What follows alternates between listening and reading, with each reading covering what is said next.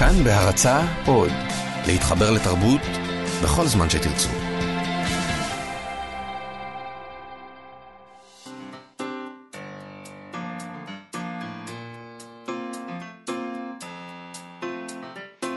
מה שכרוך עם יובל אביבי ומה יעשה לה. צהריים טובים, צהריים טובים, אנחנו מה שכרוך, מגזין הספרות היומי של כאן תרבות. תודה שהצטרפתם אלינו, אתם מוזמנים ומוזמנות להוריד את האפליקציה של כאן, כאן עוד, בחנויות האפליקציות, כאן אודי. הורידו ותוכלו להאזין לכל התכנים הכי טובים במקום אחד, באיכות טובה, בשידור חי. תמצאו שם את כל התוכניות של כאן תרבות, אה, ופודקאסטים, הסכתים, מוזיקה, חדשות ועוד. איתנו באולפן, אלון מקלר והעורכת שלנו מיטל כהן. שלום יובל אביבי. שלום מאיה סלע, נזכיר שאפשר לשלוח לנו מסרונים בטלפון 055-966-3992, 055-966-3992, אפשר גם לשלוח אלינו הודעות בעמוד הפייסבוק שלנו, מה שכרוך עם יובל אביבי ומאיה סלע, עשו לנו לייק. את אוהבת שאומרים את זה, נכון? מאוד, ממש. כל uh, בשרי נעשה חידודין חידודין. עשו לנו לייק, עשו לנו חיבוב. בבקשה, חבבו אותנו. טוב, היום, היום נדבר עם יהודה שנהב שרבני על ספר ילדים ייחודי שיצא עכשיו במסגרת סדרת הספרים מכתוב בהוצאת uh, עולם חדש, מכון ון ליר ומועצת הפיס לתרבות ואומנות. זה ספר ילדים שכתב זכריה תאמר, אחד מבכירי הסופרים הסורים. הספר הזה, הילדים צוחקים, תורגם לעברית על ידי אלון פרגמן, הוא אויר על ידי רוני פחימה, הוא דו-לשוני. דבר נדיר מאוד במחוזותינו, דו-לשוניות. הדוגמה היחידה שאני זוכר לספר דו-לשוני זה אנתולוגיה 2 שיצא לפני כמה שנים, את זוכרת אותה? כן.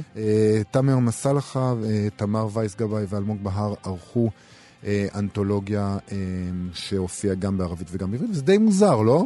אנחנו חיים במרחב דו-לשוני. אז נדבר עם יהודה שנהב שרבני על זה, וגם על ספר חדש של אלי הסחורי, ילדי הגטו, שמי אדם, שגם הוא ראה אור תחת אותה... שמי. שמי אדם, סליחה. Mm-hmm. שגם הוא ראה אור באותה מסגרת. בכלל, נדבר איתו על, על המסגרת הזאת, על, על ה... הוצאת הדחיפ... מכתוב. כן, על הוצאת מכתוב, על הדחיפות הזאת להוציא אה, טקסטים שנכתבו בערבית בעברית. זה לא דחיפות, זה שליחות. שליחות ודחיפות.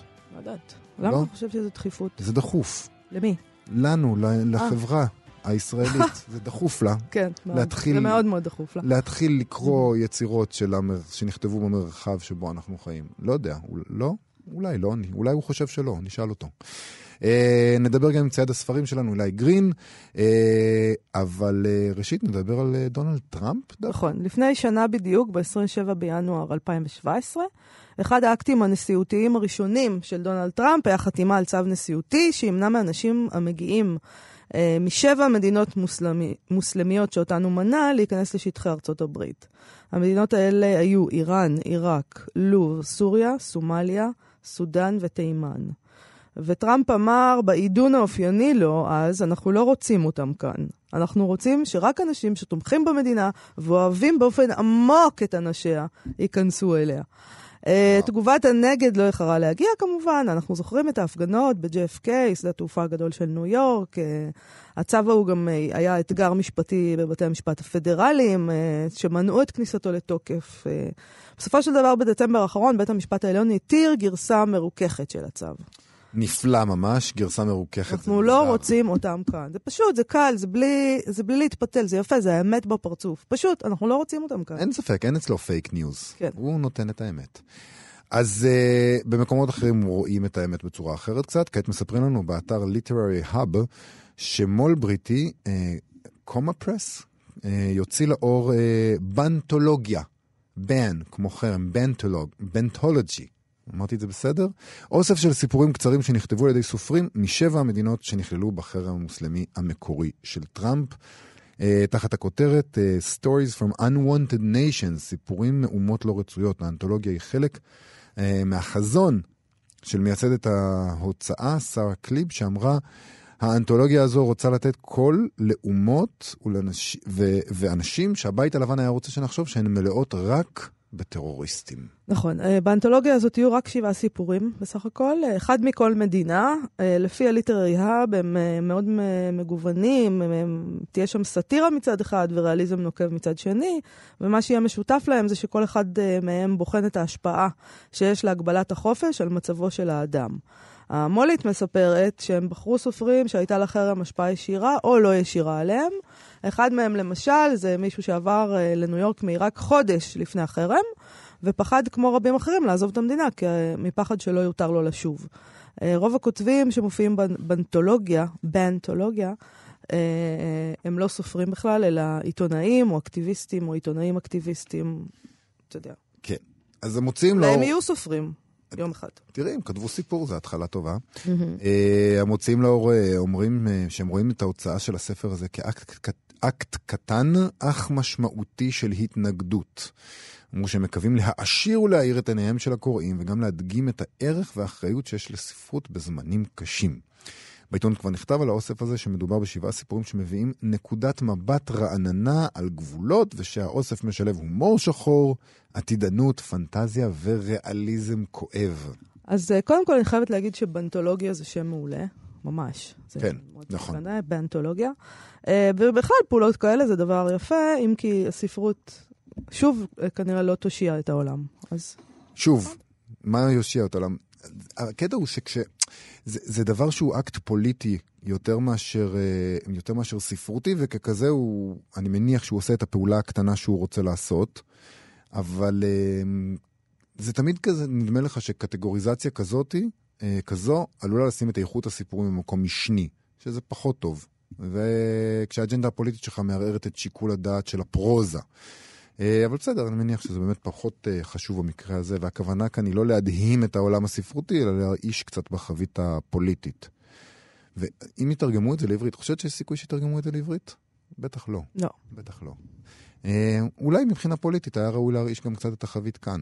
אה, נוכל, אה, אז אם יעשו את זה, נוכל לדעת אם הלב של האורחים היה באידיאולוגיה או בספרות. אתה לא קורא אנגלית? אני קורא, mm. אבל... אה, את יודעת משהו? בואי נודה בזה, אני קורא הרבה פחות באנגלית כי זה הרבה הרבה יותר קשה לי. הרבה יותר קשה לי לקרוא באנגלית. תמיד יש שני מחסומים, נכון? יש שני מחסומים, אצלי, יש שני מחסומים בקריאה. אחד זה הספרות עצמה, של להבין מה לעזאזל קורה שם, אה, ולמה התכוון המשורר וכל מיני דברים כאלה, שזה מעניין אותי. והשני זה, ואם אתה קורא בשפה זרה, שהיא לא שפת האם שלך, אז יש עוד מחסום. וזה פשוט הרבה יותר קשה לי לקרוא באנגלית ולהבין על מה מדובר. אני מודה בזה. טוב. אה, ספר אה, ילדים ייחודי יוצא בימים אלה במסגרת אה, סדרת הספרים מכתוב בהוצאת עולם חדש, מכון ון ליר ומועצת הפיס לתרבות ואמנות. מדובר בספר ילדים שכתב זכריה תמר ואויר על ידי רוני פחימה ותורגם מערבית על ידי אלון פרגמן. זכריה תמר הוא אחד מבכירי הסופרים הסורים, ועצם העובדה שהוא דו-לשוני זה כבר דבר מדהים בעצם אה, כשלעצמו. שלום לעורך הסדרה מכתוב, פרופסור יהודה שנב שרבני. בוקר טוב לך, תודה. אז תשמע, זה, זה ספר הילדים הראשון שיוצא בסדרה. אה, נכון. עד כמה אתה חושב באמת שהורים ישראלים יהיו פתוחים לזה במסגרת אה, עיצוב אה, נפשם הרכה של ילדיהם? אני מניח... זה, כן, אני חושב שזאת שאלת השאלות. זה לא רק עיצוב נפשם הרכה של הילדים, זה גם עיצוב נפשם הרכה של המבוגרים. בהחלט. כי אה, המכתוב בשבילנו אה, זאת אה, סדרת ספרים שמביאה באמת ספרות חיה ונושמת, ערבית, אבל מאחוריה מסתתר אה, אה, רעיון הרבה יותר חשוב. אה, ו, אה, אגב, אנחנו הוצאנו השבוע גם עוד ספר של ידיעה סקורי, אה, בשם הילדי, אה, ילדי הגטו. נכון. שמי כן. אדם, אה, אנחנו נדבר עליו עוד מעט גם. כן, אוקיי, בסדר, בשמחה. אבל רק אני אגיד שמכתוב, מה, שמסתתר מאחורי מכתוב זה חוג המתרגמים שהקמנו.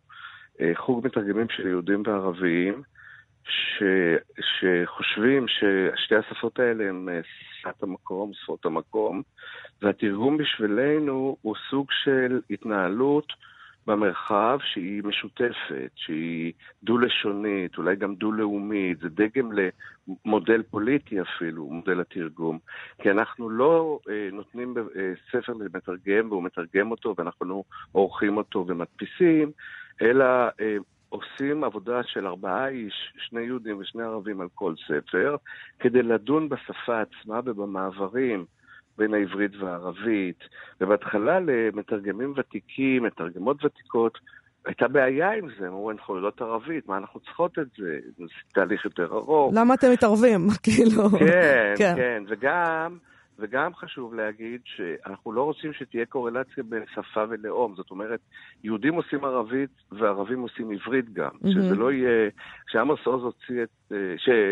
כשאנטון שמאס הוציא את אה, ערבסקות בעברית, אז זה כאילו היה נורא מוזר, מה פתאום הוא בעברית? זה השפה שלנו. כן. פלטתי עמוס עוז, כי עמוס עוז הגיב ככה. וכשהוא תרגם, אמרו שהעברית שלו משובחת כמתרגם, אבל לא כן. לא כסופר. והוא, והוא, ובאמת, אני לפני כמה זמן הוצאתי את כל קטעי הארכיון האלה, פשוט מדהים איך אה, זה, לא חשוב. כאילו העברית היא שלנו, זה, זה גם הטענה שתמיד באים אה, נגד, אה, כשמדברים נגד סייד קשוע. למה, אבל למה אתה נכון, מדבר נכון, עברית? אבל למה נכון. העברית? למה אתה לא כותב בערבית אם אתה כזה ערבי? נכון, ודווקא המיקום הלימינלי שלו. לא פה ולא שם, הוא גם פה וגם שם, הוא שמאפשר לו את הבולטות הזאת, כן. מעבר לכישרון שלו. אבל מה שעשינו, עשינו סקר, חוג המתרגמים עשה סקר, הראשון מסוגו, רצינו לדעת מה, מה דרגת השליטה של יהודים בערבית, מה הם יודעים. Mm-hmm. והממצאים נורא עגומים. פחות מחצי אחוז מה, מהיהודים בישראל יכולים לקרוא אה, רומן. בערבית. וואו, מדהים. ופחות מחצי אחוז. עכשיו, כן. זה מדהים. עכשיו, אם תרצו פעם לספר לכם מי זה החצי אחוז, זה, זה גם נורא מדהים. מי זה, מי זה אה, החצי אחוז האלה? זה לא. מזרחים, זה לא אה, מזרחים. אלא, לא מזרחים. מה? המחיקה של הערבית, תראי, בשנות ה-50, 70 אחוז מהמדינה, ערבית הייתה שפת האם שלהם. המחיקה של הערבית הזאת זה דבר מדהים. אה, חברי המנוח, סלמן עטור, הסופר שהיה גם שותף לרעיון הזה, שנינו התחלנו את זה, אחר כך דוקטור יוני מנדל הצטרף, ומייסל אונדלשה, וכיף עבד אל-חלים, עוד אנשים, אה, וגם מתרגמים אגב אה, בכירים וותיקים, כמו חני עמית כוכבי, מבית ספר הריאלי, ולאה גלזמן וברוריה הורוביץ, המון, זה, זה, זה, זה, נהיה, זה נהיה משהו... אה, פתאום ראיתי, ראינו שאנשים, זה בוער בקרבם, התנועה הזאת, ואני רוצה להגיד לכם משהו שהוא נשמע אולי יהיר. אי אפשר לדעת שפה עברית, ואי אפשר להיות סופר עברי בלי לדעת ערבית. וואו, אמירה מאוד... אני, אני אומר לך, אני אומר לך, אני לא הייתי אומר את זה, אה, זה, יודעת כמה, כמה, כמה עברית מתחבאת בתוך הערבית? זה פשוט בלתי נתפס. כשאני, אני, אני, אני למדתי ערבית בגיל מאוחר, אה, ופתאום אמרתי, רגע, זה ללמוד עברית במסווה. זה פשוט בלתי נתפס. אז אתה בעצם, אה, אתה מתרגם מערבית, אבל. אז אתה בעצם כן. למדת רק, זה לא שפת אם שלך? לא, זה כן שפת אם שלי, ההורים שלי אה, עיראקים, גם אני, אבל... ושמעתי גם עד גיל ארבע או חמש רק ערבית. אוקיי. אבל, אבל את יודעת, באתי, נהייתי נהיית ישראלי, כן. כן, ושנאתי את זה, ושנאתי את זה, שנאתי את השפה הזאת. כן. ומה שקרה לי בגיל הזה מבוגר זה אובססיה כזאת שהיא היפוך של השנאה הזאת. פשוט לא, את יודעת, ונגיד, אם את קוראת נגיד את רון קוזר, הוא מספר איך שירת הים ניצלה. העברית בזכות הערבית. כן. כי, כי, כי, כי זה לא... אה, אה, זה. אבל אז, המצב הזה שאתה מתאר, שכל כך מעט ישראלים אה, דוברים ויכולים לקרוא בערבית, הוא משקף איזה תפיסת עולם ישראלית, שלא רוצים אבל... שום קשר לתרבות הזאת, ולכן גם זה... אבל זה נורא מוזר, תראה, יש אנשים שאומרים שחשוב להכיר את האויב. כן. נגיד חצי מהאוכלוסייה. חצי אומרים צריך להיות זה. אז מה, אה, מה הולך פה? זה, זה, אגב, יש ספר אה, שמתאר את זה של יוני מנדל, שמסביר למה. זה, יש, זה דבר, גם פוליטיקה של השפה. מתי פלסטיני בישראל יסכים לדבר איתי בערבית? זה לא דבר מובן מאליו. זה לא דבר מובן מאליו. אוקיי. אתה מדבר עם מישהו בערבית, אז הוא אומר לך, שתדע ערבית, כמו שאני יודע עברית, דבר איתי בערבית. באמת? אה, הם לא כן. מסכימים? לא, ברור, יש פוליטיקה שלמה. כן. אני כשהוטבלתי והדוקטורנטיות שלי הסכימו לכתוב לי בערבית ולדבר איתי בערבית, או התעקשו על זה, זה בשבילי כאילו honor badge, באמת. לא, זה לא כל כך פשוט כל הסיפור הזה. זה כאילו אבל... לקחתם לנו הכל, עכשיו אתם רוצים לקחת לנו גם את השפה בדיוק, ולדבר איתנו גם בדיוק, בערבית, הבנתי. בדיוק, אבל אני נכנס למסעדה, אז אני אומר לך, אני אומר למלצר, ענדק סמקה? אז הוא, סמקה? אז הוא אומר לי סמקה. אבל בעיראקית אומרים סמקה. הבנתי, אוקיי. אז עכשיו, זה לא רק שפת האם שלו, זה גם שפת אם שלי. כן. אתה יודע, זה עניין, זה נורא מסובך העניין של השפה, אני כל כך עסוק בזה. וגם, מה זה תרגום? מה זה תרגום? תרגום זה לא פשוט, תגיד, עכשיו, אתה לא בא ומתרגם נגיד מילה במילה, כן? לא, גם יש בערבית, נגיד, יש ערבית של המצרים, ויש כל מיני... נכון. אז איך אתה מחליט איזה עברית זאת תהיה בעצם? נכון. נגיד, אתה עכשיו, אפשר לדבר קונקרטית על אליה סחורי, שעכשיו יוצא בשמחה אה, רבה. ילדי הגטו.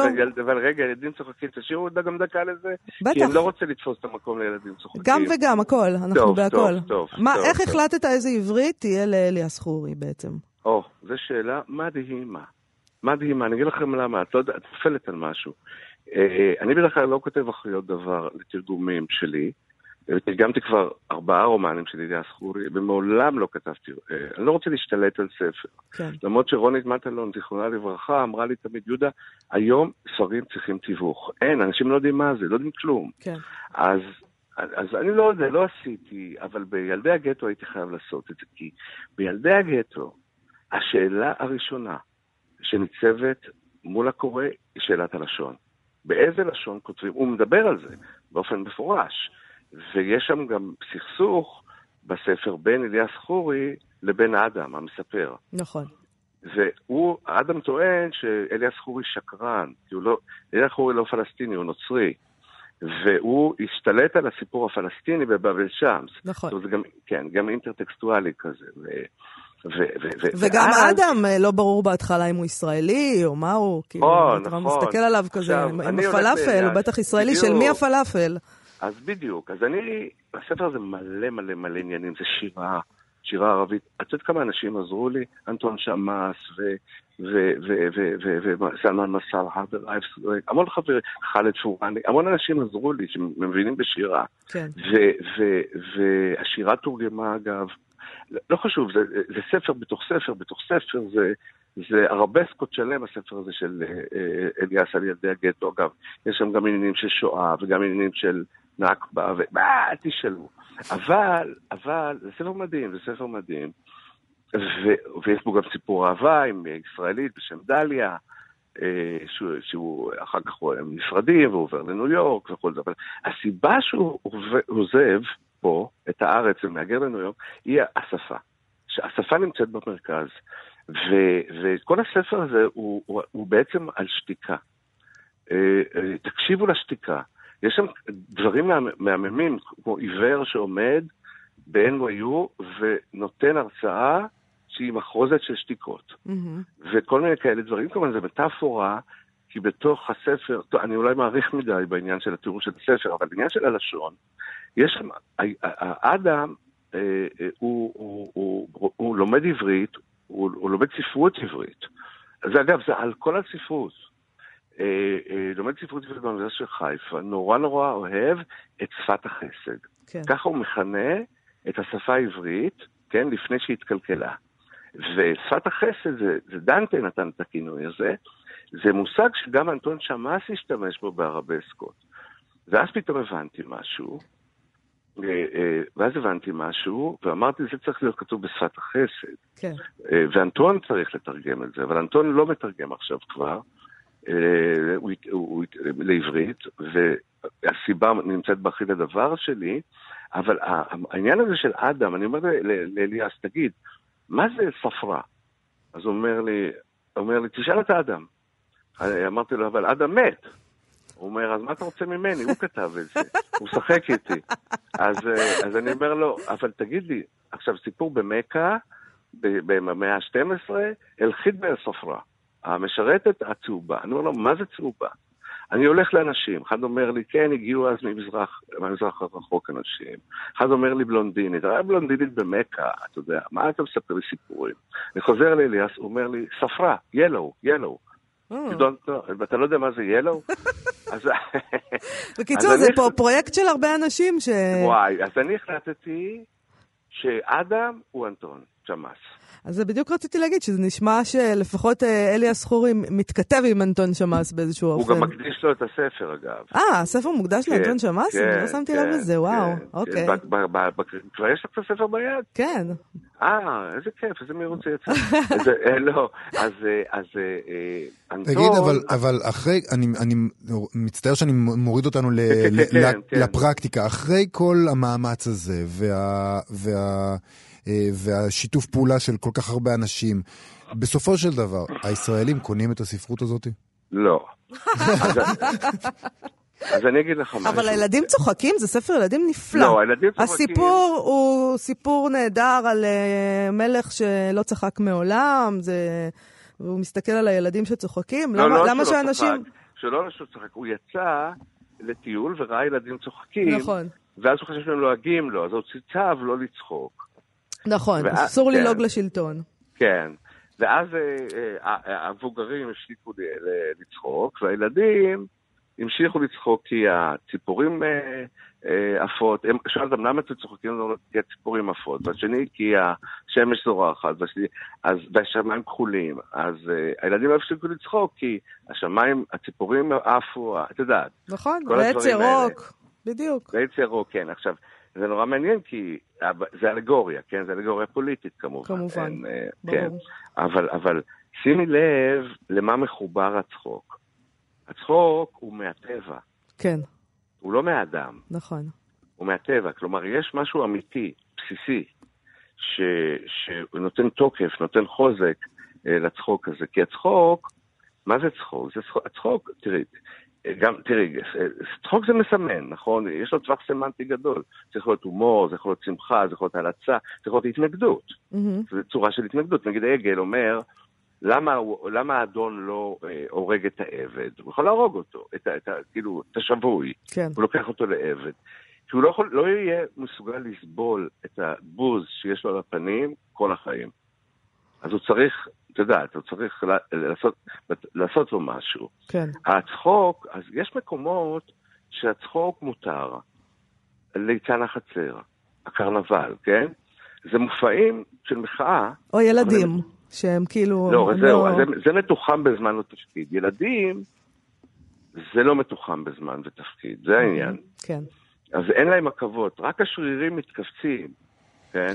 אז אז זה סוג של uh, מחאה, ואני אחזור לשאלה שלך, אביב, אם למה לא קוראים, אז היה לנו, למדנו, הייתה הוצאה נפלאה, אנדלוס. נכון. אנדלוס, כן.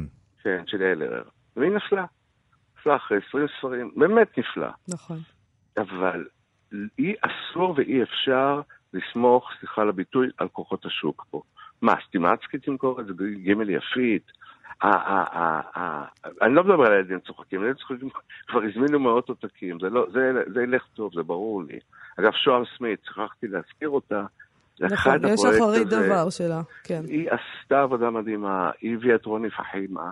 לא, זה, אני פשוט, כל אחד נפעם מהאיורים האלה. כן, נכון. באמת, זה, זה, זה, זה, זה אובדן חושים עושה, באמת. וה... וה... אתה אומר אבל, אתה אומר אבל שאנחנו אנחנו לא נפסיק אה, להוציא את הספרים האלה, בין אם יקנו אותם הפיס, ובין אם, אם לא. הפיס, מפעל הפיס, לא מעניין אותו. זאת כן, אבל זה, הוא נכנס לשם, קיבלנו, באמת, פתחו לנו דלת, אני לא עושה את זה בשביל להתחנף או, או פרסום, זה באמת מחמם את הלב. לקחו ואמרו לנו, תעשו. הם ראו שאנחנו רציניים, שזה... הוצאנו השנה חמישה ספרים. את יודעת כמה עבודה זה? אה, פרופסור יהודה שנהב, תשמע, אני יכולה עוד אה, להמשיך לדבר איתך עוד הרבה, אבל אנחנו צריכים לסיים. אז נדבר אולי בספרים הבאים גם. מה, אמרתם לי שיהיה הרבה זמן.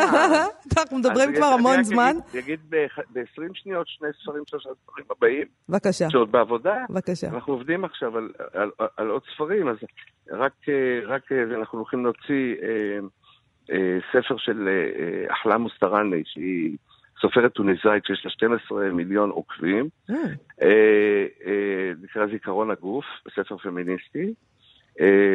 ספר קלאסי, לוזומיית של אל-מערי, של אלה גלזמן, שהיא אישה מאוד מאוד מאוד ותיקה, מתרגמת ותיקה בת 86, אנחנו מוציאים לה את זה, זה יהיה, אני לא יודע אם כולם יקראו את זה, אבל הלוזומיה זה גם אחד שהיה עיוור, והיה לועג לשלטון, הוא היה סורי גם, וכולי וכולי, אני לא אחזיק אותך. אנחנו נדבר עליהם כשהם יצאו בשמחה רבה. תודה רבה לך, יהודה שנב שערבני, מרצה מהחוג לסוציולוגיה ועורך ראשי של סדרת מכתוב לתרגומים מערבית לעברית. תודה, להתראות. תודה, תודה. ביי. ובכן, שלום לצייד הספרים שלנו, אילי גרין, מחנות הספרים המשומשים, האחים גרין.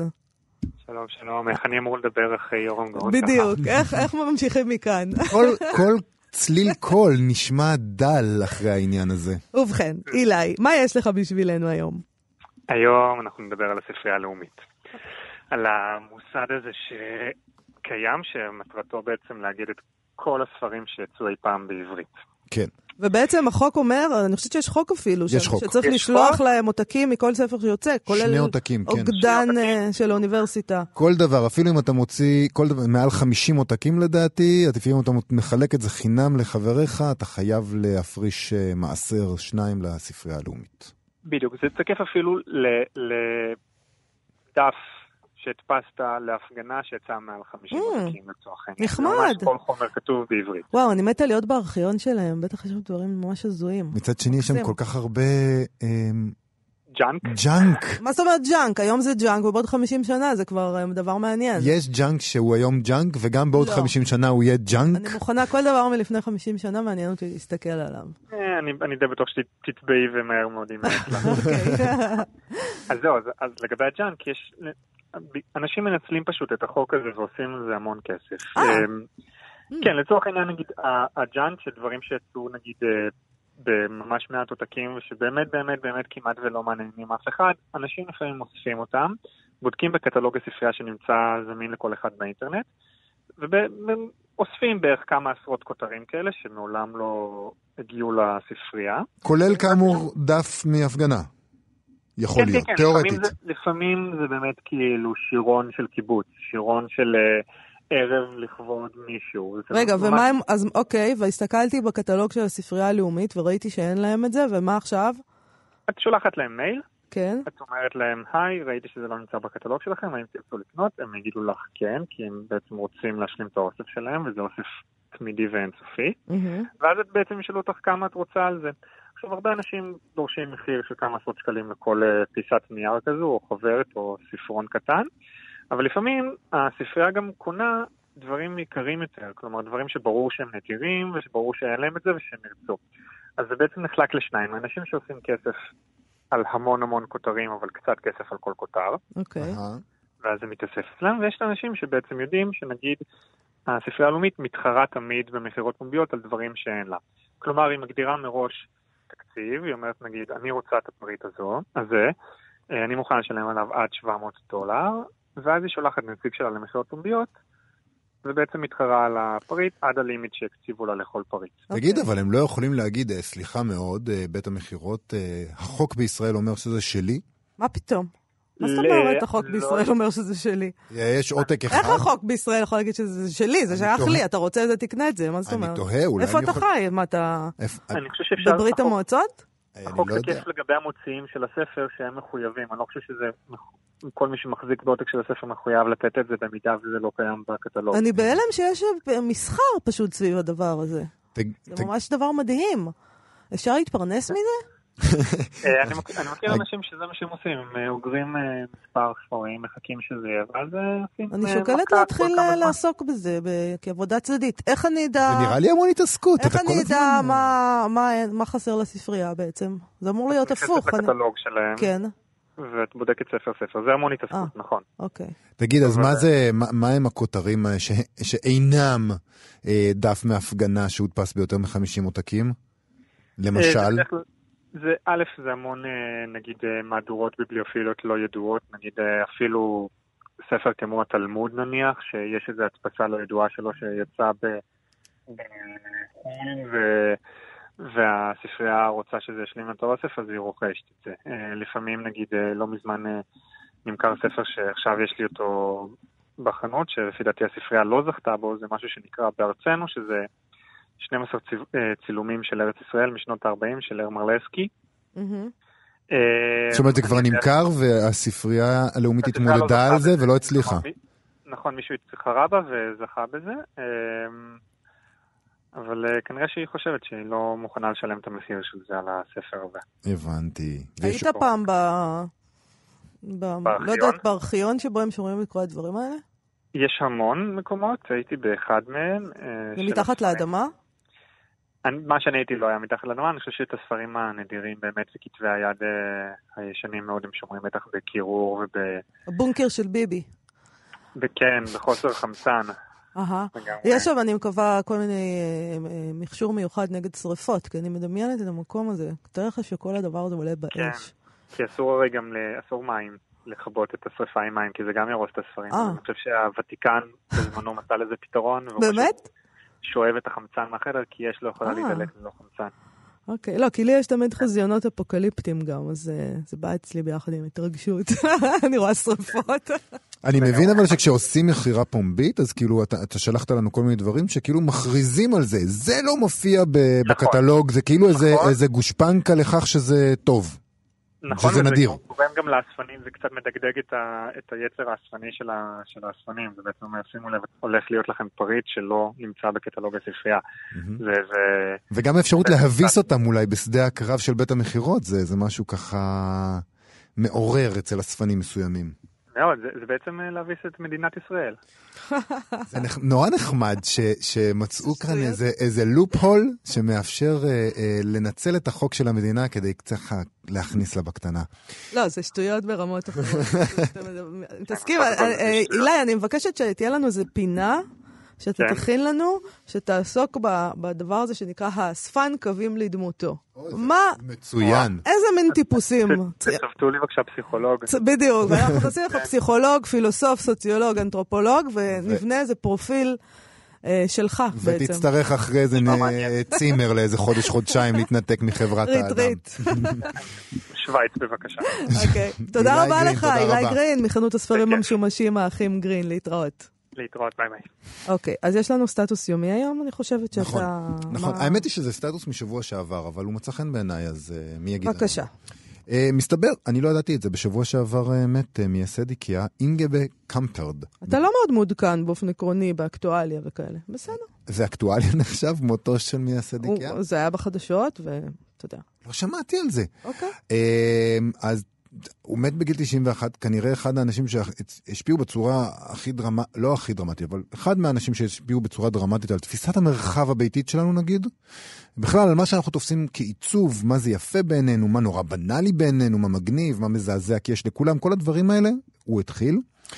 וראיתי אה, סטטוס שכתבה עליו אלה נובק, והיא כותבת כך. למה לא אלה נובק? אולי קוראים לה אלה נובק. למה אלה? אלה נובק. אלה נובק. המשוררת, אלה נובק. כן. כן. כך היא כותבת, תמיד אהבתי את איקאה, בילדותי היה בבית קטלוג גדול בקלסר אדום שסבתא ליסה וסבא מקס הביאו איתם מדנמרק. היינו יושבים יחד בסלון, מעלעלים וחולמים. אני על מיטת קומותיים, אמא על ארון ספרים עם דלתות זכוכית, אחי על כדורי בשר שוודים, ואבא על...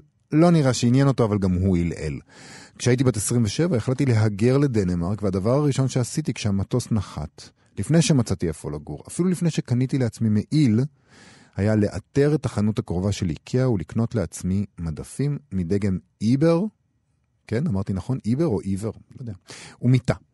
בדיעבד הסתבר שלא מומלץ לקנות פוטון להרכבה עצמית, אבל חוויית הגשמת החלום, עלעול באצבעות שהפך לשיטוט באמצעות הרגליים, הייתה מדהימה.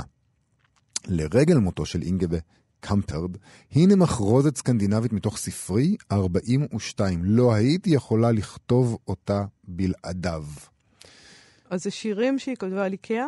כן. טוב, זה... בבקשה, תקריא לנו. להקריא קצת? כן. קניין רוחני זה נקרא שירה סקנדינבית חדשה, קטלוג איקאה 2010 עד 2013. הבית שלך הוא בדיוק כך, שלך. ריפוד לספה שלא נרתע מכתמים.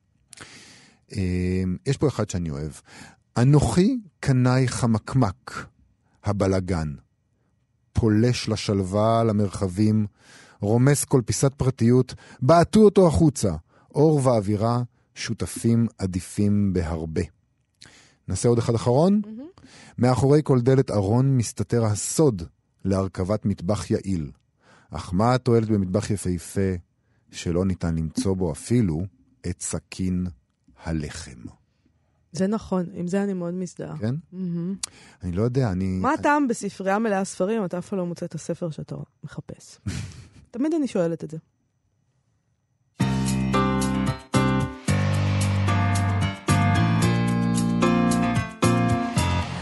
תשמעי דבר מעניין. ב-2013 החליטו מחלקי פרס המן בוקר, שהפרס הפרס הבריטי החשוב ביותר לספרות, אה, ואחד מפרסי הספרות החשובים בעולם, הוא עד אז חולק רק לסופרים בני חבר העמים הבריטי. אה, שזה הרבה מאוד מדינות, אבל אה, החליטו לפתוח אותו בפני כל מי שכותב באנגלית, והמשמעות המרכזית היא שהוא נפתח בפני סופרים מארצות הברית. זו הייתה החלטה שנויה במחלוקת שהסעירה כבר בזמן אמת את עולם הספרות הבריטי. כשזה קרה, הסופר אה, פיליפ השנר אמר, אני לא חושב שאי פעם שמעתי כל כך הרבה אנשים אומרים בבת אחת, טוב, אני אוותר וזהו. Mm-hmm. הסופר ג'וליאן ברנס, שזכה בבוקר ב-2011, קרא להחלטה טמטום. אבל אחרים, כמו הסופר אה, קאוזו אישיגורו, שלאחרונה זכה בנובל וגם זכה בבוקר ב-1989, אמר שהעולם השתנה. זה כבר לא הגיוני לחלק את העולם הכותב בצורה כזאת. כלומר, הוא היה בעד. אז עכשיו הסערה פרצה שוב. 30 אה, מו"לים בריטים כתבו למארגני הפרס להחזיר עטרה ליושנה ולא לאפשר לסופרים אמריקאים להתמודד עליו יותר.